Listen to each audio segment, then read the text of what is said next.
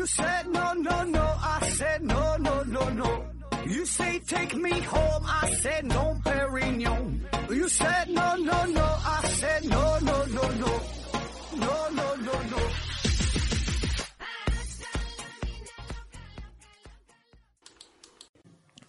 拼命探索，不计后果。欢迎您收听《思考盒子》。嗯，咱今天不上硬广啊，今天还是一期回答听友问题的节目啊，没有抽奖活动。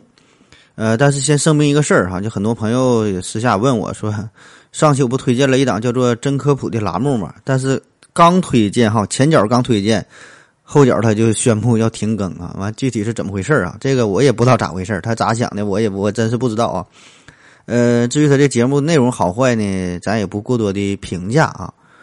然后有人就问我说的，那你你的为啥给咱推荐这个节目啊？对吧？你要觉得不好，为啥推荐呢？原因很简单呐，因为我收人家钱了啊。收人钱，他给我钱让我帮他打广告哈，就这么回事儿啊。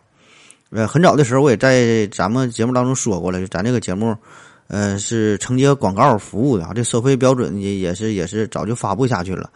呃，不知道您各位是否还记得之前有有一个叫老荣的朋友想要找富婆嘛？然后在有一期节目下方就贴了他的照片儿这这个找富婆这个事儿，就是花钱了嘛，一百块钱就帮他打广告啊。嗯，所以你想在片头片尾呀。嗯，加入你的广告啊，或者说有点歌的业务啊，或者在咱们这这节目的标题当中加入广告都可以哈，花钱就行，没没没有钱解决不了的问题啊。那么有兴趣的朋友可以私下联系我，我的微信是思考盒子的拼音思思考考和和子子啊，注意这个平翘舌发音。那好了，下面开始回答听友问题啊。嗯，第一个问题，这秋日提问说，请问盒子为何国人？为何国内人们十分关心政治？华侨和华裔也像国内人一样关心吗？啊，你说这个问题这事儿吧，确实我也深有体会啊。就是，呃，很多人哈，特别是男性吧，呃，特别关心国内的政治啊。就打我记事儿起，从小就家里边逢年过节，呃，聚在一起一吃饭呢，我的这个叔叔大爷加上几个姑父哈，那三杯酒下肚，基本就是起底中南海，炮轰联合国的节奏哈，就似乎。他们都知道一些政治内幕啊，对于高官的个人的履历呀，呃，每个人的背景后台呀，以及这个风流韵事啊、奇闻异事啊，这些事儿，这都是了如指掌啊。那说的那叫一个热闹，感觉那种眼光之高远、胸襟之开阔哈，这个联合国都都放不下他们。但是慢慢长大之后呢，看了点书哈，我就感觉这里边咱有一个误区，呃，就是在酒桌上。他们喜欢谈论的这些内容，哈，它其实并不是真正的政治啊，并不是真心的关关心政治啊。准确的说呢，这个只能是一些江湖轶事啊，叫秘史野史，然后呢，再加上各种阴谋论呐，有一些猜测、一些意淫的成分。嗯，他们更加谈论的呢，可以说只是这个权力背后的一个故事。啊，同时呢，会在这个潜意识里呢，还会呃一人一下假如说呃自己君临天下，然后如何治理朝政啊，如何管理自己三宫六院呐，这这些事儿。所以说，他们谈论的这个东西，并不是真正的政治哈，他也不是关心政治啊。如果你只要让他谈谈什么三权分立，谈谈总统制、内阁制，谈谈法国大革命，呃，谈谈这个这个马里政变，对吧？他立马他就没电了啊，因为他他他不知道，对吧？所以说，这个餐餐桌上的这个所谓的关心政治哈，基本并没有涉及到政治的核心问题啊，也不会谈论什么经济基础啊、政治体制啊、税收政策呀、外交方方针呐，对吧？的等等这些这些大的内容。所以，这个男人们聊政治这事儿吧，就所谓的政治哈，我感觉就和女性朋友们可能更多的会喜欢一些明星，嗯，谈论他们的这这私生活，这本质上差不多，对吧？一个是明星的八卦，一个是政治人物的八卦啊，都是八卦。对吧？因为聊这些东西，它基本没有啥门槛的，小学都不用毕业啊，随便在网上搜搜一些新闻，听一些小道消息，对吧？都以为自己掌控了第一手的资料哈，这事儿就我知道，谁也不知道啊，这这个可神秘了。然后呢，坐在这个酒桌上，这些信息撞击到一起，就成了这个餐桌上大家喜闻乐见的谈资啊，这个话题，对吧？而且这些东西它无法证伪，谁也不知道哪个说的对，哪个说的错，对吧？大伙儿都可以表达自己的想法，对吧？都都都可以表达自己的观点。啊，反正一听一热闹呗，对吧？就每个人都有这种表达的这种心理哈，都想成为众人焦点的感觉啊。嗯，那么还有一方面原因哈，就国人喜欢聊政治，这背后一个更深层次的原因呢，可以说就是传承了数千年的呃咱们的这种官本位的思想啊，就是说当官啊，就咱们对于当官对于权力的这种崇拜一直是有增无减啊，所以人喜欢政治嘛。那么几千年来一直都是如此。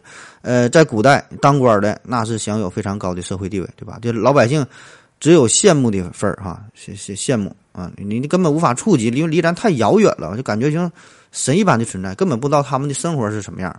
对吧？所以咱会议人嘛，那是私下讨论，这皇皇帝是不是用这个金锄头去锄地啊，去干活，对吧？那总说咱没说咱这个没有信仰啊，说缺乏信仰了，咱没有信仰对吧？咱信仰金钱，信仰权力，对吧？这不也是信仰嘛，对吧？所以咱们对于金钱的信仰啊，这种这种对于政治的这种迷恋，呃，其实呢，和其他一些国家一些民族对于宗教的迷恋差不多，对吧？他们可能。会喜欢谈论一些宗教的内容，那咱们谈论的那就是政治的话题。那还有一个是心理层次的原因啊，就是大家都喜欢做白日梦，都喜欢做白日梦，都喜欢听故事，都喜欢讲故事啊，这是全人类的共性啊。人类文明能传承到今天啊，也与这个事儿有关啊。喜欢听故事、讲故事，叫得不到的永远在骚动啊，被偏爱的有恃无恐。那么，既然我们绝大多数人啊，咱都平凡人，咱们没有权利啊，或者是没有那么大的权利吧。所以怎么办啊？只能是过过嘴瘾，过过眼瘾。那既然没有办法真正的把这个某冰冰按在床上，怎么办啊？咱咱可以总可以讨论一下吧，对吧？我感觉他屁股很白，奶子很大，对吧？说一说过个嘴瘾总可以吧，对吧？所以这个谈论政治，就和几个老男人凑在一起讲个荤段子一个道理，对吧？特别是有女士在场的时候，那叫一个开心，讲的那叫一个过瘾。那么在这个讲述的过程当中，就完成了对得不到的事物的一种想象啊，获得了一种心理上的满足。对吧？那李敖曾经说过，世界上有两个最肮脏的地方，恰恰是男人最想进去的啊，一个是阴道啊，一个呢就是政治。呃，第二个问题说这个华人华侨，呃，是否也像国内人一样关心政治啊？这个事儿，呃，我的经历很有限哈，在美国待了不到十年吧，八年多啊。然后在英国生活了五六年，然后在德国、法国、意大利都短暂的生活几个月哈，所以这并不是特别了解啊。那就我非常有限的了解，呃，在当地也是认识呃一些华人朋友嘛，有有一些这个社团嘛。那么他们对待这个政治是什么态度哈？这个事儿呢，我感觉主要看他们在呃国外生活的时间。如果是来到国外时间就比较短哈，比如说可能几个月哈，比如说不到一年。呃，而且他们又年龄比较大的话啊，这些老男人哈就刚到了外国。那么，如果这帮老男人聚在一起的时候啊，喝点啤酒，他们仍然会对这个政治话题很感兴趣啊，还会去聊这些东西啊。这是一个比较共同的话题，对吧？你聊足球，可能有人不喜欢足球，对吧？你聊娱乐明星，可能有人不不知道，但是政治这个事儿呢，基本大伙儿都了解。那么这是老男人哈。那如果是移民的时间比较长了哈，来这里边，比如说十年八年了，或者是一些年轻人，那本身就是。呃，出生在这个这个外国的，那么他们对这个国内的政治似乎就，呃，没有多大的兴趣啊，顶多也是看看新闻啊，自己去看，但是不会去说，不会轻易表露自己的呃内心的想法。当然，这里边说的所有的这个政治哈，呃，仍然是呃中国的政治啊，因为他们的都是华人的华裔嘛，对吧？啊，当然有时候有也会夹杂一些呃美国呀、俄罗斯啊、日本呐、朝鲜呐、韩国呀，就是这几个呃跟咱们。关系比较微妙的，或者说是比较重要的这么几个国家领导人的呃一些信息啊，但是他们对呃当地的这个政治并没有什么兴趣，就自己自自己住的这个国家这这个政治没什么没没没啥兴趣。就是我在意大利啊，这有几个朋友跟他聊过天十来个人就是这帮人就十个十来个人，没有一个人知道意大利总统是谁啊。那么我个人感觉吧，就政治这个事儿。嗯，其实也没有什么可以讨论的啊，就是当然我说的这个政治就是酒酒桌上这种谈论的政治，这个呃没有什么太大的意义，对吧？因为这个并不是真正的政治嘛，对吧？这无非就是聊聊天过过嘴瘾嘛，对吧？就像咱们做科普节目也一样，这事儿很好理解。其实科普这个事儿呢，它它包括两大块哈，一个呢是真正的科学啊，就科学知识，讲一些科学原理啊，这真正的科学；另外一方面呢，就是科学故事啊，这个。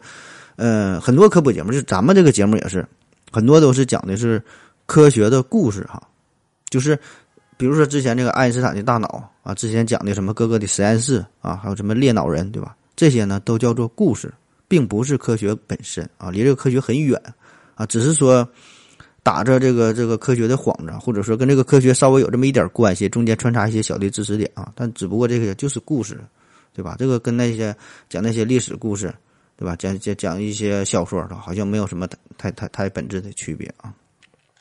所以说这个政治吧也是如此啊。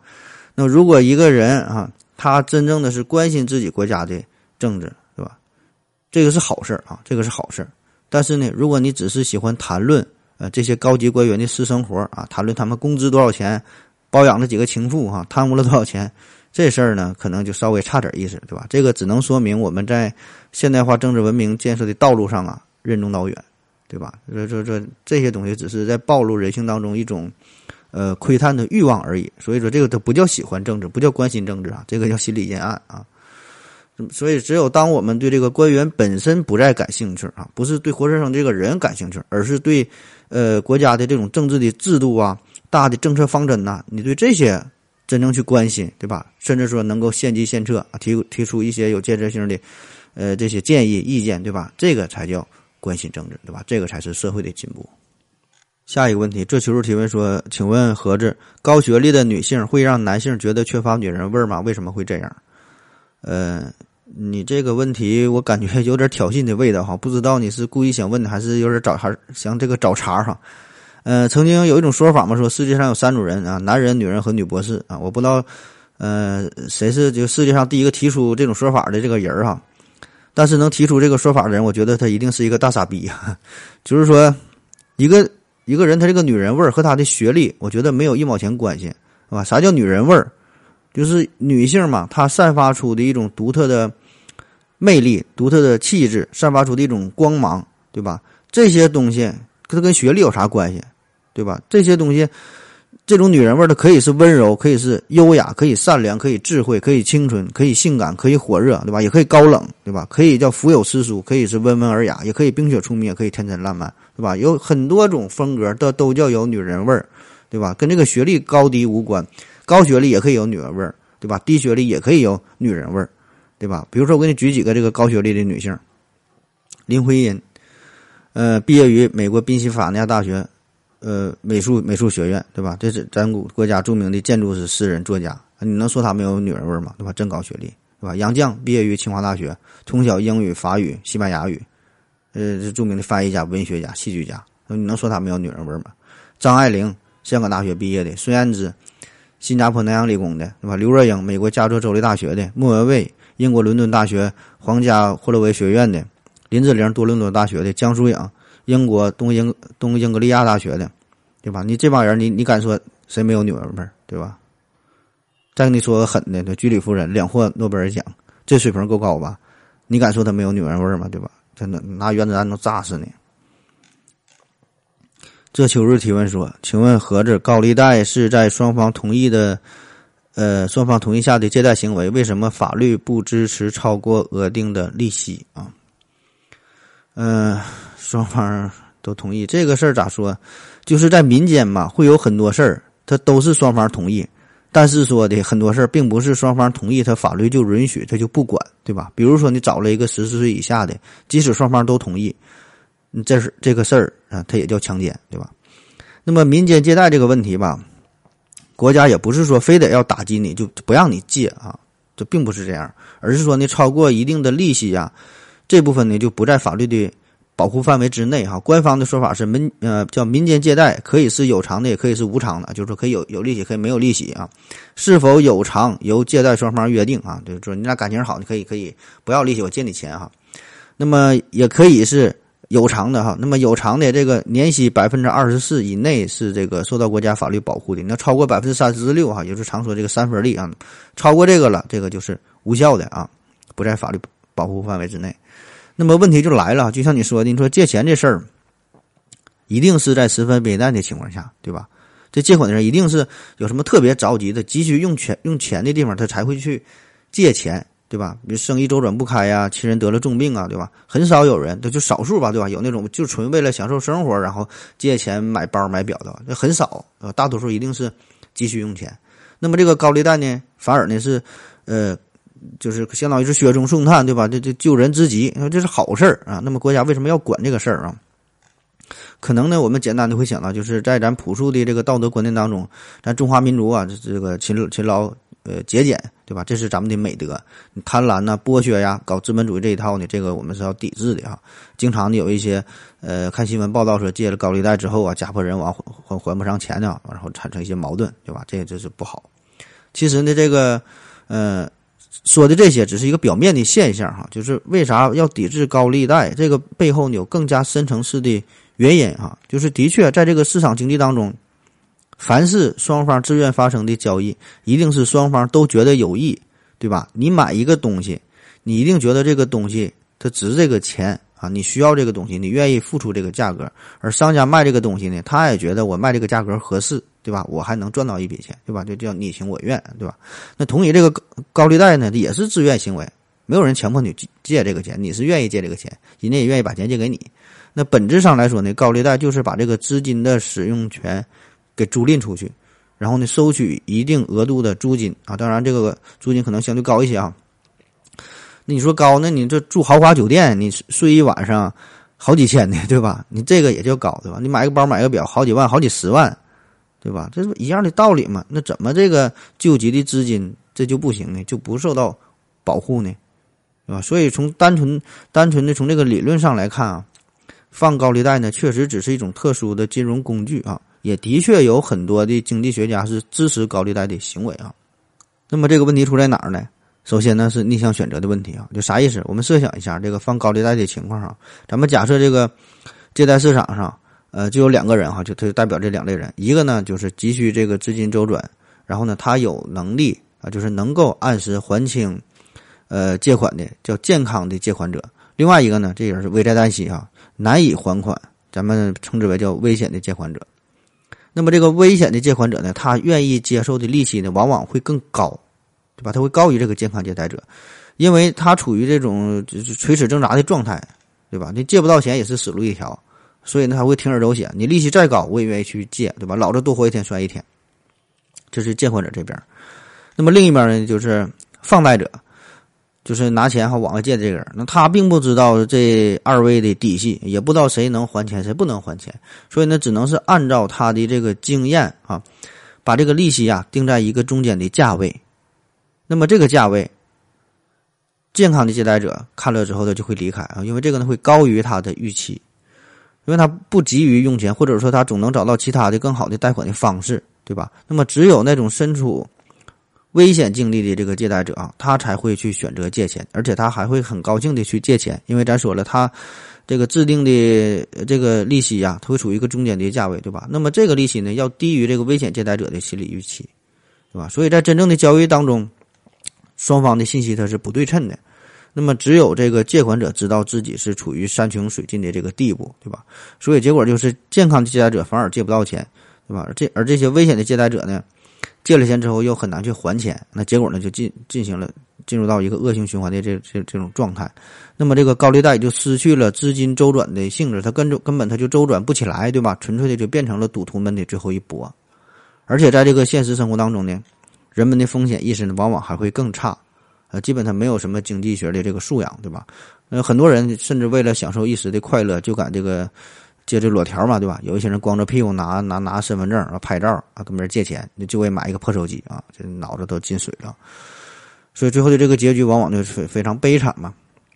所以很多时候这根本就不是纯经济学的问题啊。当然，这个当代的经济经济学研究的主题，呃，早就不是原来的那种这个物质的交换这么简单，对吧？这是很重要的一个大分支就是这个心理学，你管叫经济心理学也好，或者叫心理经济学也好，对吧？反正是经济和心理俩是分不开的。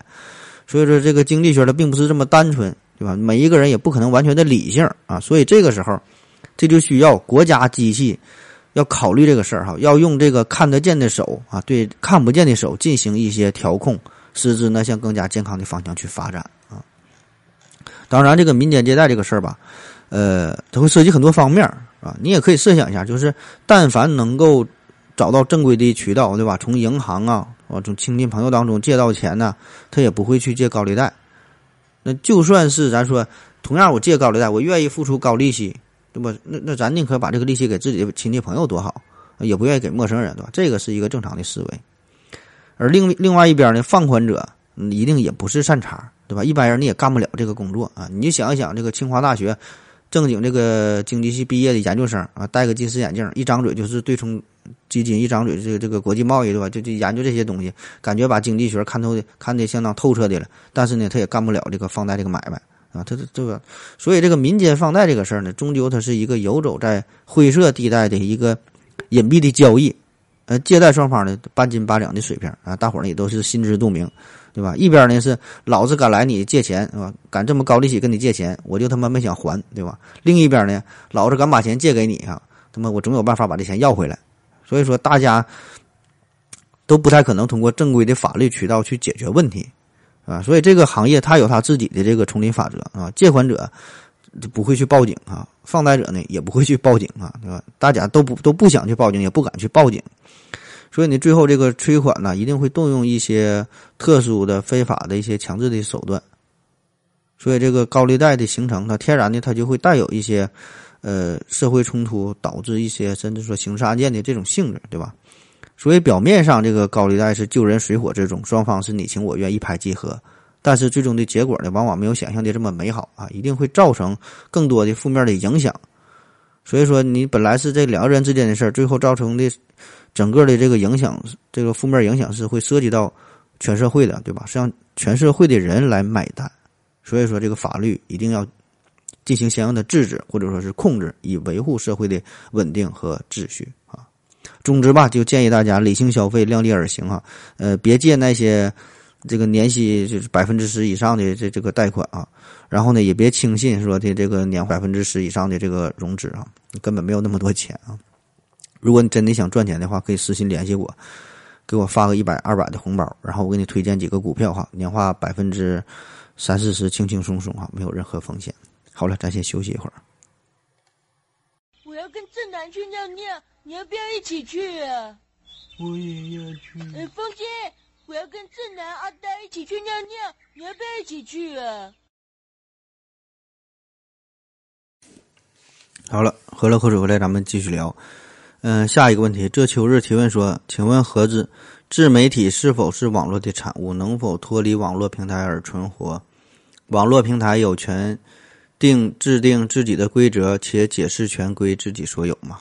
啊，这个就看你怎么去定义这个自媒体这事儿了。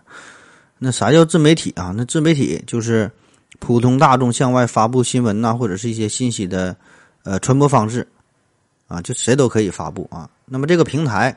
介入的平台可以是通过网络，也可以是通过私人的电台，呃，或者你自己办个报纸啊，办个杂志啊，甚至整个电台都可以，对吧？当然，前提是这个法律得允许的话啊。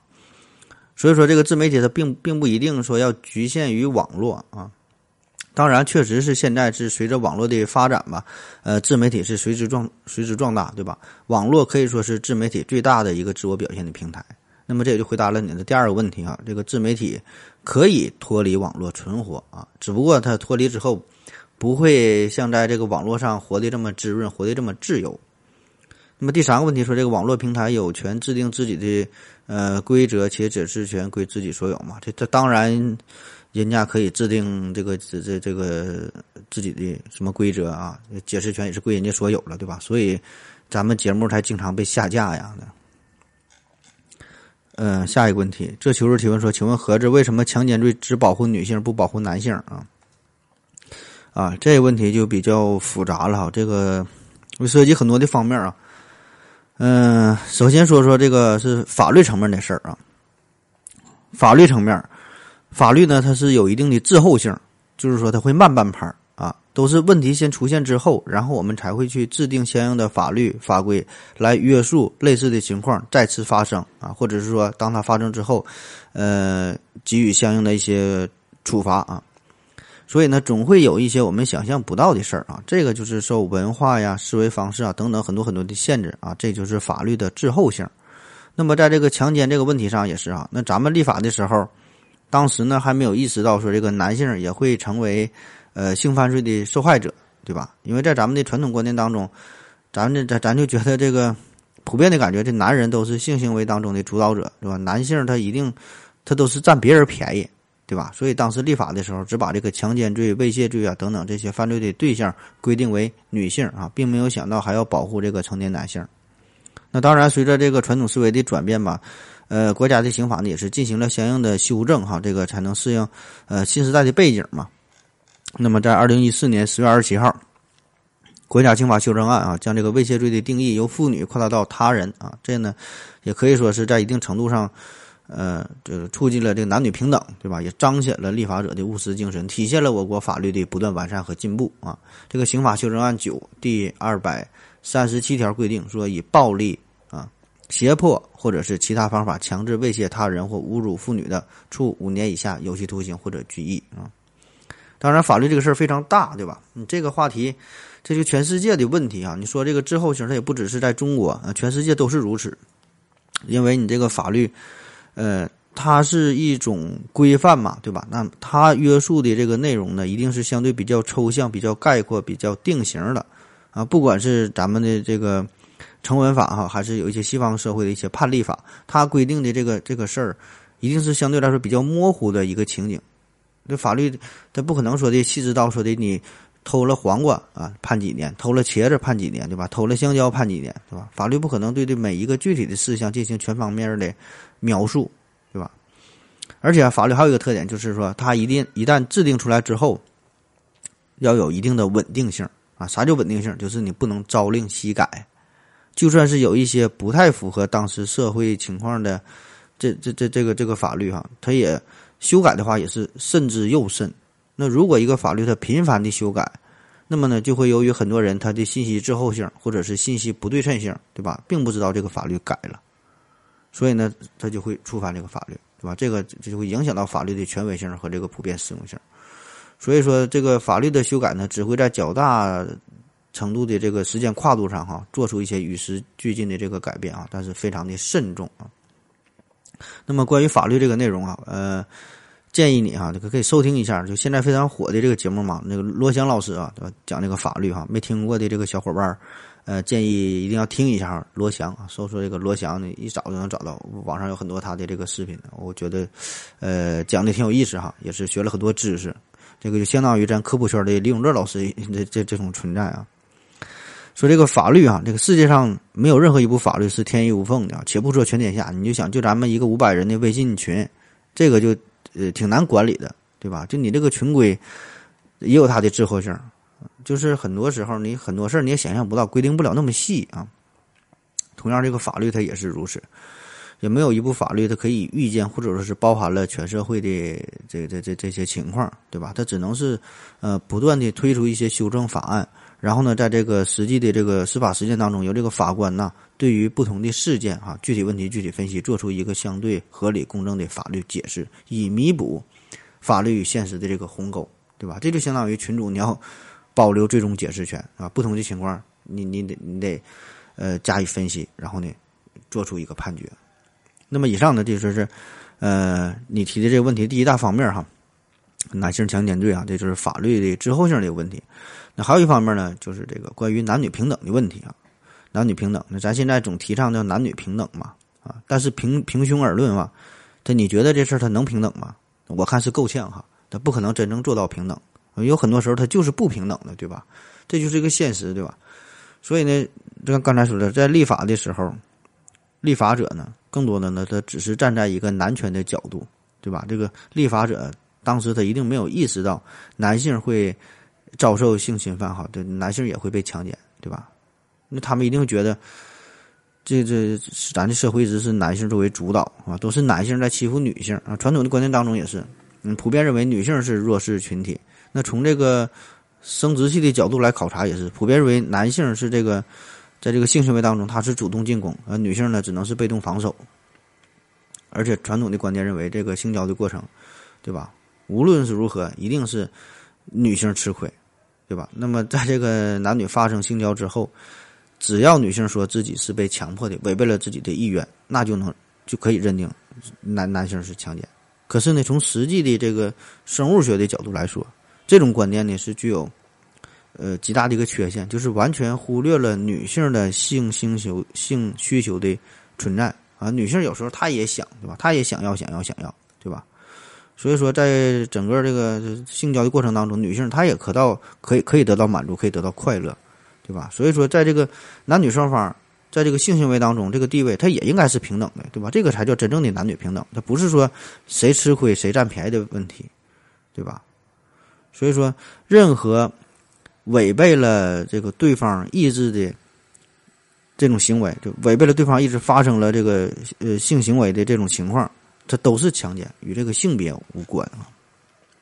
所以这就是生物学、社会学、文化呀、法律上的一种冲突吧。那么在这个事实上呢，就造成了呃这法律上一些缺陷，对吧？就是说的这个男性啊，在这个客观上他会成为这个呃受害者，但是呢没有引起足够的注意嘛，对吧？当然，这个不是说咱们这个一个时代的悲哀，这是一个历史遗留的问题，对吧？几千现几千年留下来的，呃，你让咱们一代人很快去解决也不现实啊，只能是一点点的改变，对吧？咱一直是呼吁男女平等，男女平等嘛，咱就继续呼吁呗啊。下一个问题，呃，凉凉提问说，为什么战场上受伤，呃，遭到车祸、猛兽搏斗，人体会分泌肾上腺素和内啡肽，使人体对疼痛感知力下降，甚至感觉不到疼痛？战场上胳膊被炸成了八丝儿还往前冲的也有，呃，也有遇到车祸被大卡车碾断半截身子，给孩子打电话非常镇定，过几分钟就死的母亲，还有一个俄罗斯的女孩遇到了熊，给母亲打电话非常镇定地告诉她熊在吃她，但为什么在做手术的时候如果不打麻药就非常疼？是人体又不分泌内啡肽和肾上腺素了吗？如果是为什么？内啡肽和肾上腺素在什么情况下才会分泌啊？啊，你描述的这种情况，就说有什么被熊吃了，什么出车祸了，这些极端的情况，呃，这有一个专业的名词叫做战斗或逃跑反应，哈，英语叫做 fight or fly，fight flight，嗯，response 啊，不知道是不是这么发音啊？就是说，机体在遭遇到一些特殊的情况，呃，就要进入一种备战的状态，或者是逃跑的状态，对吧？你的选择是战斗或者是逃跑啊？呃，这个专题我记得是原来是这样吧。好像是原来是这样哈，应该是聊过这个问题，嗯，忘了具体是哪个科普主播，反正一定是一定是有一个科普主播讲过，或者是旭东还是谁啊，记不住了，反正是你找一下吧，保证就专门就讲过，就是这个战斗逃跑法这个事儿啊，所以我就不再重复了，我简单说两句哈，就是当一个人呐在经历了巨大的压力的时候，他会在非常短暂的时间内，可能只有一两秒啊，就是调动身体，然后让体内产生剧烈的变化。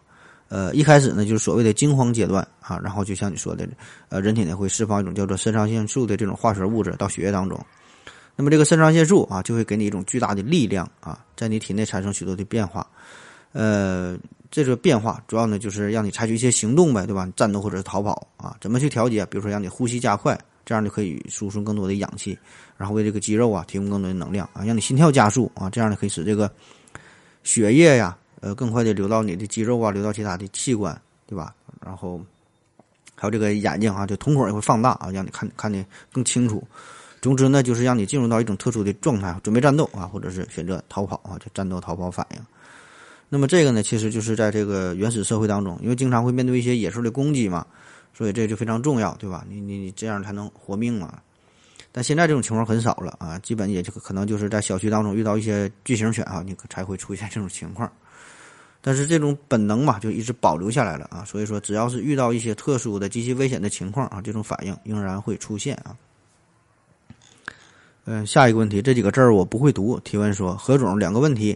据说南极冰川融化，海平面会上升六十米，能淹没大部分陆地。北极冰川融化，海平面会不会上升还是下？北极冰川海平面不会呃融化，海平面不会上升，还会下降，是真的吗？啊，这个问题也有很多人问过哈，就说这个，呃，南北极啊，这个冰川融化、海平面变化的事儿啊，这个问题确实存在很多的争议啊。我查了很多的文献资料，给出的答案并不一样啊。呃，咱首先从大的方方面就是明确一下，就是南北极它是有很大的不同啊。北极叫做北冰洋，南极叫做南极洲啊，或者叫南极大陆啊，这个就是这个问题的关键点啊。嗯，咱先看南极啊。根据目前的这个环境啊来看，就是如果南极的东部的冰川都融化了，那么会导致海平面呢上升六十米啊。这科学家的这个推测，六十米呢大约就是十五层楼这么高，呃，这样呢就世界上一些低洼的地区啊，一些沿海城市基本就都被淹没了。那如果这个南极西部的这个冰盖也融化了，那么这个海平面呢会再上升六米啊，一共就是六六十六米啊。这个是科学家普遍现在给出的一个推测啊，就很好理解，对吧？冰融化了，产生更多的水，海平面就上涨了。那么北极的这个冰融化了会产生什么效果呢？科学家给出的答案就是这个影响并不会太大。为啥啊？你看这个北冰洋啊，这个北极哈，这叫北冰洋嘛，对吧？就说明这里边呢，这有在北边哈有冰啊，还有洋啊，就是冰块飘在水面上。那么这个就是一个重要的知识点啊，就是一杯水当中如果有一个冰块在这个水上边飘着，那么这个冰融化之后，这个水面是如何变化？上升、下降还是不变？啊，答案是不变啊。这上学时候都做过这种题，因为这个漂浮在水面上的冰块会对水产生压力，那么融化之后呢，经过一顿计算啊，发过发现这个水面的高度它不会发生变化啊。那么北极的情况大致呢就是这个样子啊，这就是南北两极的一个差异。就是南极的这个冰块呢，相当于是在这个水杯的外边，或者说是挂在水边水杯上了，或者是在水水杯旁边啊，没有对这个水面产生直接的压力。那么它融化之后，就相当于有额外的水，呃，额外的冰变成了水，流进了水杯当中，所以这个水杯这个水面是上涨的啊。当然，这个北极的冰也不都是在漂，这漂在这个水水面上的啊，具体情况具体分析。那么有一些，比如说在这个格格陵兰岛上边，呃，也有很大的冰盖。对吧？它在陆陆地上的，那么这些冰，这大陆上的这些冰也是常年不化。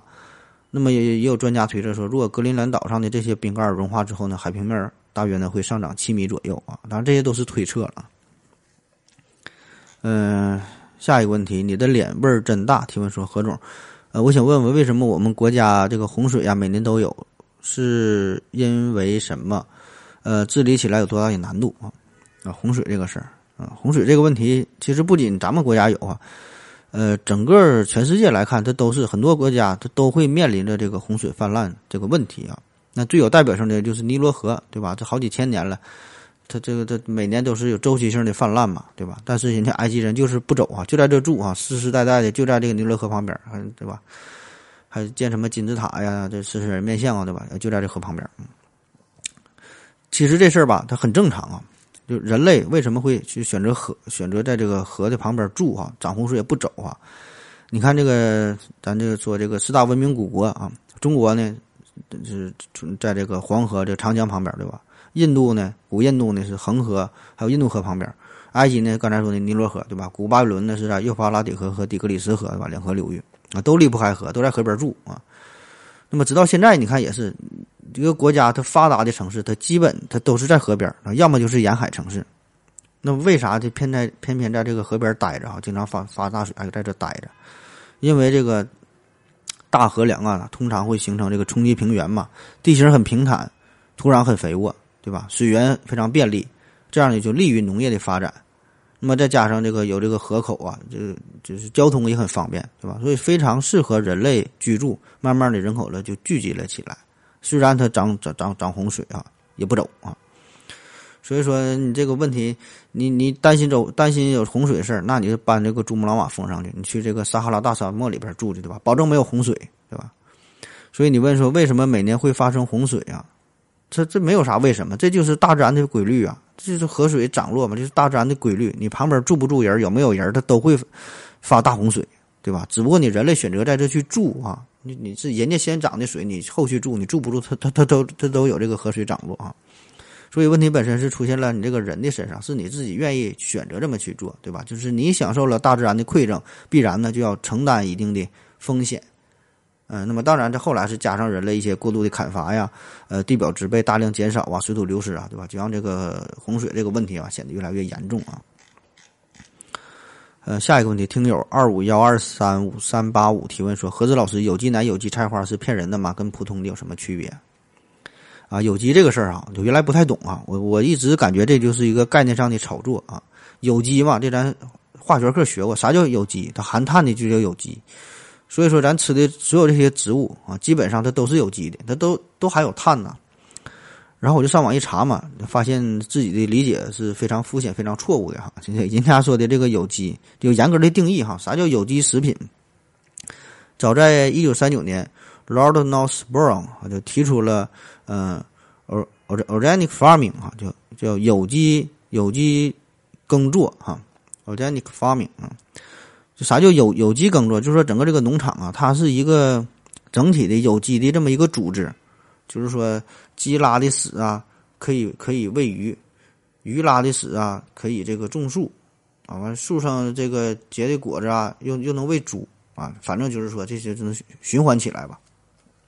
那么这叫有机啊。那么还有一种就无机哈，无机或者叫做化学化学耕作，就是依靠额外的施肥，不能自给自足，你得用这个肥料啊，用这个农药啊啊，这就不是一个有机的整体啊。所以说，这无论说这有机奶呀、有机菜花啊这些东西，强调的就是这个在食品的生产加工过程当中呢，不能使用农药，不能使用化肥，不能使用什么防腐剂啊、什么乱七八糟这些东西啊，叫这这个纯天然无污染嘛。那么至于你说这个是不是骗人哈，我倒觉得这个呃不算什么骗人，对吧？这个就是说给一些有钱人，呃或者是有特殊需求的人群提供更多的选择。对吧？就是你有钱，你愿意去花这个钱，你就去买啊；你不愿意消费，你就不买，呃，也无所谓啊。就像是买名包、名车、名车、名表，对吧？一样啊，不存在骗啊，很贵，告诉你很贵啊，你愿意买，对吧？这这这是你自己的选择，对吧？这些都是利用呃社会产品来满足人们各种需求的一个交换过程，对吧？这就叫消费吧，对吧？啊，当然，如果它号称的这个东西是有机产品，但是却使用了化学农药，那么这个就要是欺骗啊，这个是另外一回事啊，这这确实是欺骗。呃，下一个问题，别紧张。二 T 提问说，请问何志教授，钱有哪些鉴别真伪的方法？水印的原理是什么？为什么水印能防伪？是因为技术含量很高吗？啊，这个钱呐，这鉴别真伪的方法。这是纯百度级别的问题了。这个不同的钱，不同国家发行的钱，这个鉴别的方法不一样哈，这没法一一跟你说。这主要咱就说人民币这个事儿，你上网一查，有很多视频讲的很明白啊，我就不重复了。呃，说说水印儿这个事儿吧，稍微简单说几句。呃，水印儿这是怎么形成的哈？不只是钱有水印儿，有很多一些纪念纪念币呀，呃，其他的一些，就很多这个水印儿是很常见啊。水印呢，就是在这个抄纸过程当中啊，所谓抄纸就是把这个纸纸浆纸浆啊压成纸的时候，就叫抄纸。这个过程当中呢，通过预制的专用的模具啊，这个模具上面是有凹凸的这个图案的，用它呢来压这个纸啊，就是说改变呃纸浆纤维的密度。那么这样呢，在它定型之后呢。嗯，透光一看着这个纸就会出现，因为这个纸张密度的规则的变化，呈现呈现出这个相应的一些图案啊，立体感非常强。就是说，你这个纸张它是薄厚相对不一样的啊，透光好的地方，那这个纸张的纤维就相对稀疏一点，就比较薄啊。那透光不好的地方，就纸张纤维比较密啊，就比较厚啊。那么这种薄厚的变化就形成了立体的图案啊。所以你一听这个原理吧，似乎并不复杂啊，确实也并不复杂啊，可能一些。小的一些造纸厂啊，一些印刷厂可能就有这种技术，但是呢，人民币上这个水印的技术，啊，这个这个要求就呃很高了，对吧？那我国发行第一套人民币开始吧，就已经用了这个水印的这个技术。那么这个一般小厂你是整不了的，所以也是我国纸币上一个重要的一个防伪标志啊。好了，咱休息一会儿。我要跟正南去尿尿，你要不要一起去啊？我也要去。哎，风姐，我要跟正南、阿呆一起去尿尿，你要不要一起去啊？好了啊，尿过尿回来，咱继续聊。最后两个问题，思考凳子提问说：“嗯，合着好看美剧的时候呢，我们都是看字幕嘛，他们那种幽默，看的时候感觉挺幽默，但是我用中文说一遍的时候，就没有那种感觉了，也不幽默。能说说是怎么回事吗？”不知道你听懂了没？就当你听懂了啊。这个问题听懂了啊，因为这个问题，呃，正好是撞我枪口上了。呃，很专业的事儿哈，非常复杂。呃，但是我真是很很感兴趣，因为我曾经花了一年多的时间就自学语言学这方面的事儿啊。呃，这问题我决定稍微详细点给你给回答一下哈。这个你你是中奖了。那么关于两种语言之间翻译啊，有一种现象叫做不可译性啊，就是没法翻译。啊，你可能很好奇啊，感觉现在随便整个什么翻译软件，呃，两种语言之间可以非常轻松的转换翻译啊，这怎么还有不可译性呢？比如说啊，我们最熟悉的汉语和英语之间的互译，那么英语这属于印欧语系，汉语呢属于汉藏语系，那么他们在语音系统啊、文字结构啊、修辞手法等等很多方面，它都是完全不同的啊。那咱总听说有一些欧洲人啊会说五六门语言啊，有一些中国人还会八门语言，对吧？其实呢，这个这不算什么本事啊。你你你，欧洲人你学了英语，基本法语、意大利语、西班牙语、葡萄牙语啊，都差不多啊。这玩意儿它不算能耐啊。你要真要是说能掌握外语，你会英语啊、汉语、蒙古语、阿拉伯语、爱沙尼亚语、保加利亚语，对吧？你掌握这几门语言，哎，那那那算本事啊，因为这是跨语系的语言啊。有说是什么七大语系、九大语系嘛，对吧？就是跨语系啊，这个差别它就会很大。那么你在一个语系当中你进行学习啊，这就很简单啊。所以翻译也是如此。如果你在一个语系当中进行翻译啊，也很简单。甚至说有很多单词它基本都都是一样的，表达的意思也是一样的啊。但是你跨语系的翻译就会出现，就你刚才说的这种问题，就有一个笑话，呃，用这个语言说挺好笑，翻译过来它就不那么好笑了，这就叫不可译性啊。那么不可译性就是。一种语言在绝大多数情况下啊，没法在另一个语言当中找到对等语。如果在会议过程当中无法将原语翻译成目的语，而造成一定程度上意义的损失啊，这就叫不可译性。那么这个不可译性包括语言上的不可译，也包括文化上的不可译啊。有点深了哈，先说这个语言上的不可译。语言上的不可译呢，这个又细分为语音呐、字形啊。呃，语言修饰啊，等等很多小方面哈，这我挑几个有意思跟你说吧。呃，我在英国留学期间，主要研究就是莎士比亚之前的这个英国文学这方面啊。啥是语音呐？语音就是说话的声呗。那咱汉语呢？呃，咱是一个多音调的语言哈，讲究平仄，讲究韵律。但是英语是没有没有音调啊，英语也有，英语很简单，就是升调降调，对吧？你吃饭了吗？咋还没吃呢？对吧？感觉就是质疑全世界呀！这，呃，这这是这是锦州话哈，英语也差不多，就是升调降调嘛，这个语调。那么说语调这个事儿呢，就在咱们这个古诗啊、对联这方面就非常明显。那咱古诗对吧？拿出来一句，那都是朗朗上口啊，“床前明月光，疑是地上霜”的。那么对联也是讲究叫六项：字数相等，词性相当，结构相称，节奏相应，平仄相谐，内容相关，对吧？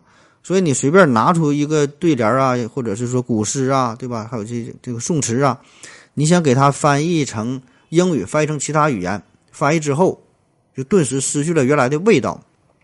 就是说，你这个意思倒是可以做到，呃，一个一个翻译能够传承过去，但是你就感觉不到这种文学的魅力啊。再比如说，咱简单的有个绕口令，对吧？你绕口令这东西也是，呃，不管是中译英还是英英英英译中，你翻译之后它都不那么绕口了。那么还有一些谐音的，呃，谐音梗的小笑话啊，就脱口秀大会啥的，基本就很多时候这个用这个谐音梗嘛，对吧？整个小笑话，那翻译过来它也不好笑，对吧？不只是笑话，还有一些词语也是。你比如说咱们经常吃的叫麻辣烫啊，麻辣烫，你这个翻译成英语这叫什么？hot hot hot，对吧？就就剩下烫了啊。当然你也可以翻译成 spice hot pot 啊，嗯，这个翻译是很好，很准确。但是，一下子就失去了“麻辣烫”这三个字的韵味儿啊，就变成了一种，呃，很生硬、很刻板、很官方的一种描述，就是没有汉语这种。你听到“麻辣烫”这三个字儿哈，就能第一感觉是给你一种一种一种冲击哈，一种刺激啊，所以这个味道它就完全没有啊，这就是不可译性啊。第二小方面有字形翻译，字形这方面，咱汉字呢叫叫方块字儿，对吧？这是一个表意的文字，英语呢就是表音的文字。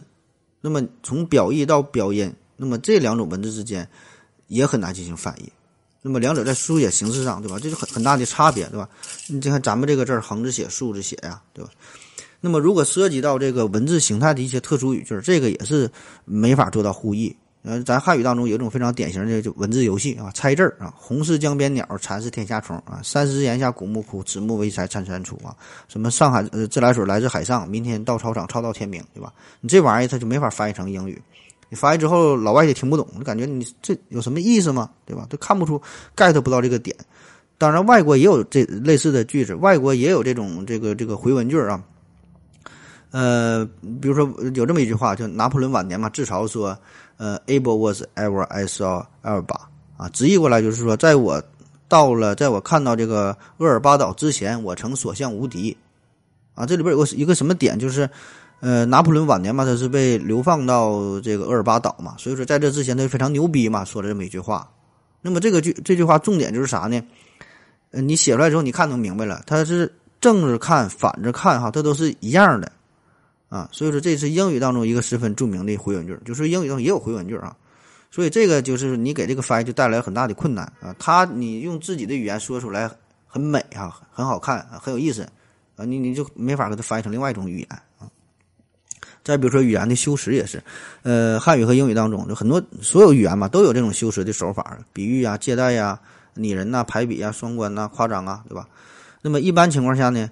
元语这种修辞方法啊，确实也可以在意语当中呢得到体现，对吧？我这么比喻，用英语也可以这么比喻，嗯。但是有一些特殊的情况，就是由于不同民族的思维形式啊、审美习惯呐、语言表达呀，呃等等吧，它就加上这个本身字形、字音一些特性上的不同，那么这个时候呢就没法准确的翻译啊，或者说你翻译之后会丢失一部分的信息啊。比如说刘禹锡有一个名句：“东边日出西边雨，道是无晴却有晴。”啊，表面上很好理解啊，你你你就是，你可以翻译翻译出来，翻译成这个 the west 的意思，violet violet in rain and the east in dry sunny，嗯，山山山 my galaxy is as deep in lava as day is is fine，反正就这意思吧，反正就是反正就给它翻译成了英语啊，把把这句话表面意思也翻译过去了，但是这里边啊。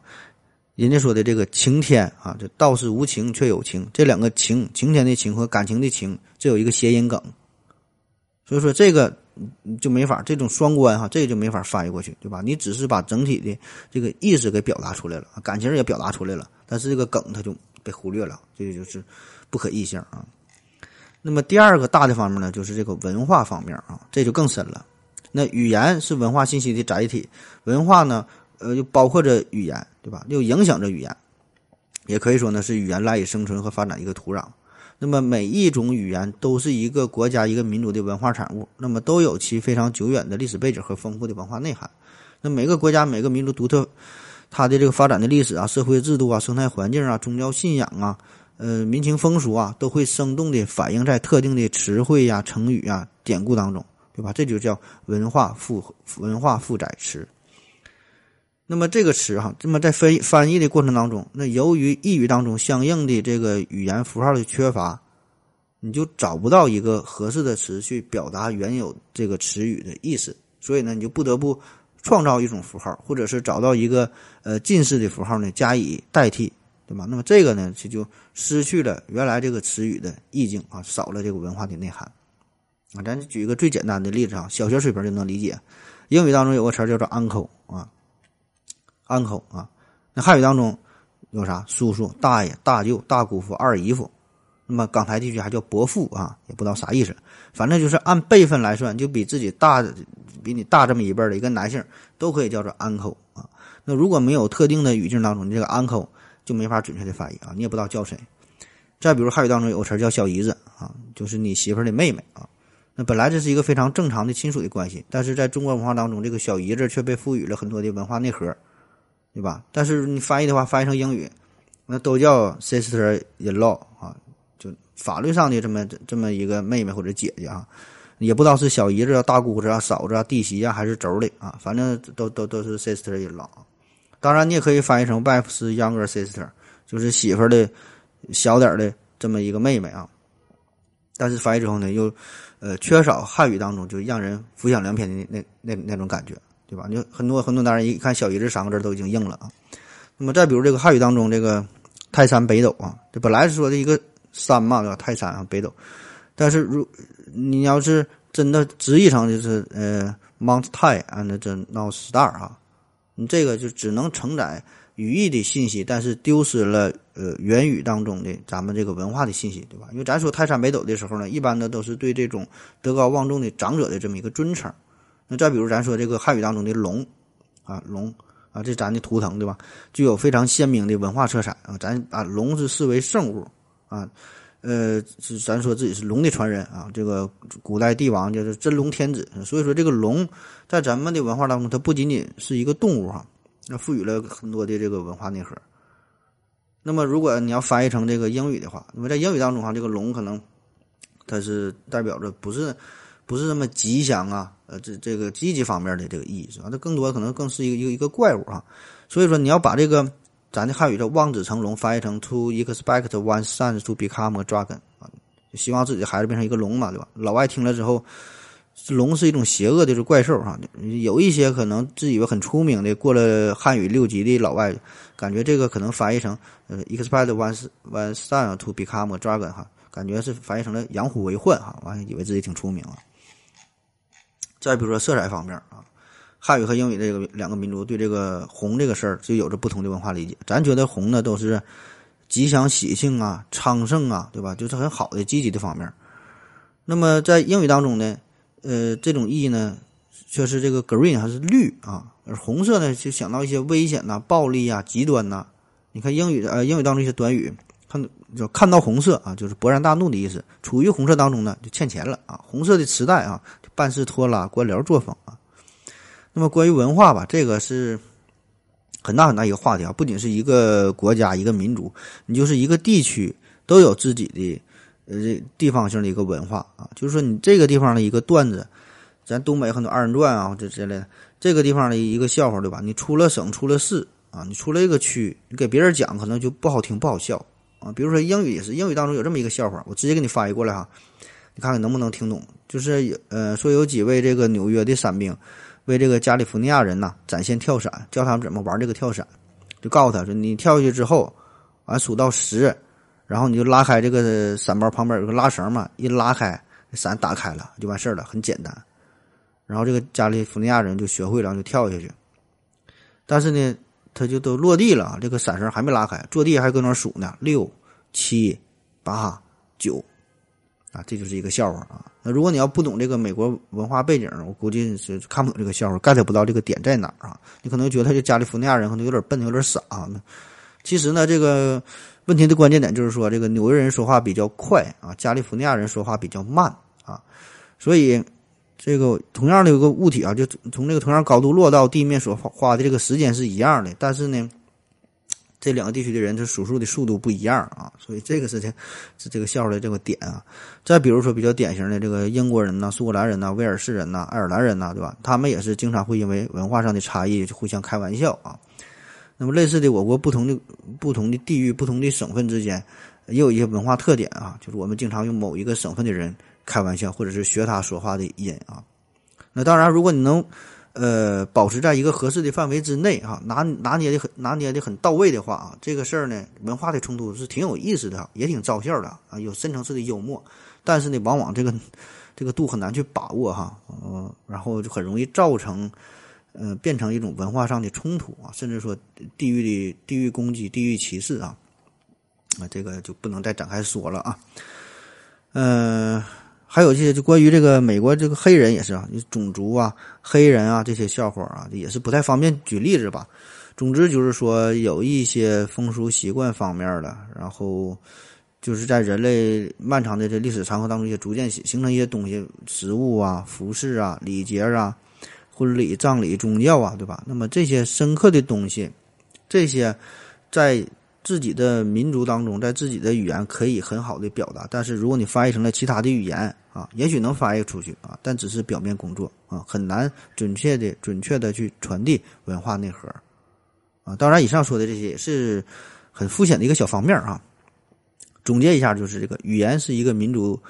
它的社会活动的独特反应。那么语言有它特定的词汇呀、结构啊、表达用语啊、语法啊，就很多方面啊。所以说，一种语言是无法达到另一种语言的表达效果啊。所以这里边没有哪个好，哪哪个坏哈，而是说的各有各的优势，没法呃做到准确的传递啊。所以说，这就是语言在这个翻译的过程当中会有一些信息信息的丢失，有一些信息的扭曲啊。你可能用了。其他的语言这个词语进行代替啊，但是很难准确的传递这个信息啊，这就是这个不可翻译性啊。好了，最后一个问题啊，石壮强强提问说：何子老师有一个简单幼稚的问题，深圳等城市被划作经济特区就大发展了啊，现在海南又被定为自由岛，也要发展啊，都是好事那为什么不能把全国都变成特区呢？那不是全国都都发展了吗？呃，难道会有什么坏处吗？主要我是东北人啊，实在为东北着急呀。资源最丰富，可是最落后啊。据说人都要跑光了。呃，你说这个事儿吧，这个有很多国家啊，有一些地区啊，一些国家一些地区呢，已经这么去做了，就是像你这么说的哈，就是让整个国家都变成一个经济特区啊。比如说新加坡啊，那有一些地区也是如此，比如说香港，比如说开曼岛啊，那么有很多公司都是在这个开曼岛注册。呃，咱国家也有不少嘛，阿里、腾讯呐、百度啊、搜狐、网易、小米等等，都是在这个开曼岛注册的。那么这样呢，也就是拉动了人当地的经济哈，也是推推动了当地的旅游业啊。这个一个小岛很发达。那为啥选开曼岛啊？就是开曼岛是世界第四大离岸金融中心，那它提供了很多的优势啊，比如说公司在这个地方注册，维护成本很很低。呃，上市也相对简单容易，保密性很好，而最重要的一条就是说它的这个税收的优势啊，就大大的降低了企业的税收成本啊，所以吸引了很多企业。再比如说这个新加坡也是哈，那咱都说这个新加坡曾经的亚洲四小龙嘛，对吧？那它是如何一步步的崛起的呢？啊，首先人家这个地理位置好，地处马六甲海峡啊，那么这个是太平洋和印度洋之间的一个咽喉要道，每天都有大大小小的航船在这地方经过啊，在这地方停泊。所以这个新加坡就成为了最重要的一个呃转船的一个港口啊，然后新加坡就宣布哈，全国都成为了自由贸易港啊，搁这块儿随便干啊。当然，全国它也就是这么屁大点儿的地方哈，好像七百七百多平方公里吧，不不是很大，对吧？然后全世界的各种船只到这地方都无需任何手续啊，搁这块儿了也不用说说说什么交什么税费啊，搁这儿随便转船，所以这就吸引了更多的贸易往来啊。所以呢。那么，其他这些国家为了处理自己的货物，那么世界各国的银行是吧？各个金融机构啊，也都在这个新加坡这地方设立了一些分行。那么，这么一个人口只有五百万左右的这么一个国家，这外资银行就干到了几百家。那么，在这些银行就这工作就需要员工啊，对吧？那新加坡人这几十万的就业问题就就解决了，对吧？而且，这个全世界的商品都可以来新加坡，都在这个地方进行交易啊，全国都是免税的，所以呢，大伙儿竞争非常激烈。而新加坡本国呢，他又不怕竞争啊？为啥不怕竞争？因为我啥也没有啊！你们互相打，你们互相掐架，最后谁便宜，谁更优秀，谁就能留下来，对吧？所以人家呢就享受的这个这个福利啊，虽然是免税啊，但是人家人家最后呢，他却是得到了好处啊，因为不不挣这个税收的钱啊。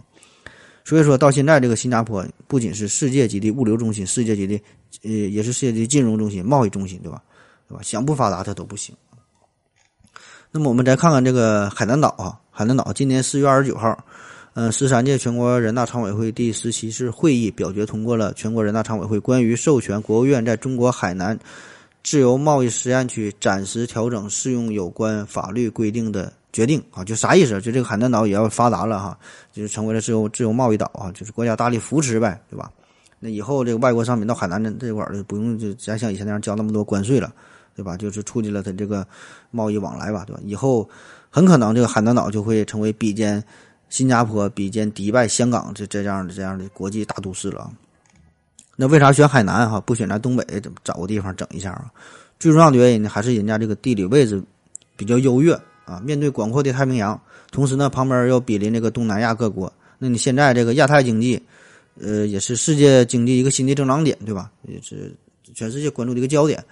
所以呢，从这个地理位置上来看，这个海南这个省份，对吧？跟亚太各国联系也是非常方便。那么海南的开放也也是一个时代的需要。那同时，海南也曾经是咱们这个中国最大的经济特区。那么这些年的发展也是可圈可点，对吧？所以为啥选它，有自然有道理。那为啥不在东北找个地方，就给咱葫芦岛、葫芦岛，对吧？也整成自由贸贸易港呢？你想法挺好啊，你你又整成自由贸易港，你没有多少人来哈，也没有用啊。那或者像你说的，咱干脆把全国都整成自由贸易港得了呗？啊，像新加坡那样，全国免税是多好啊！啊，这玩意儿好是挺好，但是这种政策呢，只适合于一些小国，或者是说一个国家的某一个城市。刚才说了，这自由贸易港最重要的特点是啥？这不是自由贸易，随便买卖，它不收关税，对吧？所以这一定是要在一个小范围之内呃进行建立啊，进行试验。对吧？然后及时发现问题，解决问题啊，逐渐的积累经验，然后呢，再呃一点点的推广吧。而这里边最重要的事儿就是为了保护本国的企业、本国的经济，对吧？否则，否则你想一想，你这关税全免，外国企业、外国的商品大量的涌入国内，后果可想而知，对吧？所以咱现在这个国货是发发展的呃挺好，这这个呃手机呀，对吧？汽车呀，发展的都挺好，但是呢，呃还。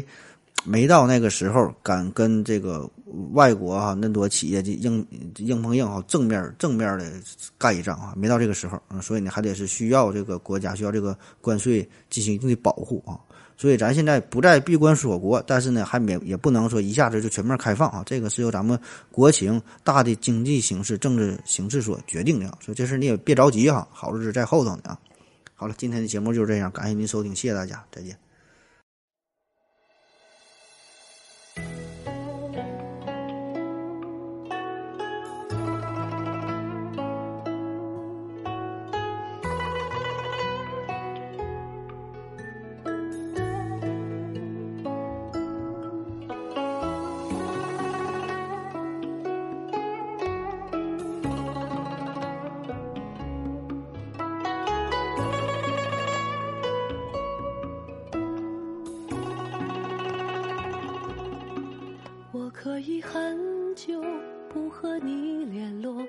日子一天天这么过，让自己忙碌可以当作借口，逃避想念你的种种软弱。我可以学会对你很冷漠，为何学不会将爱没收？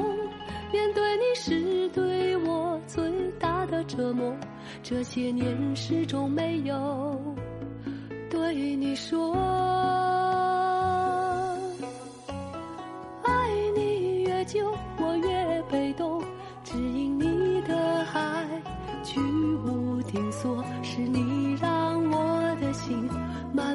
缩，退到你看不见的角落。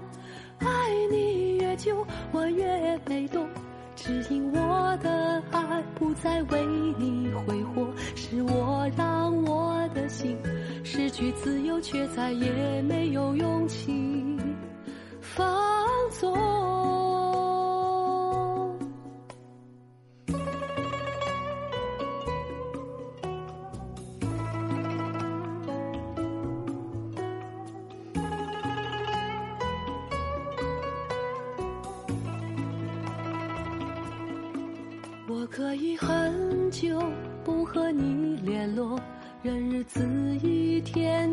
怎么过，让自己忙碌可以当作借口，逃避想念你的种种软弱。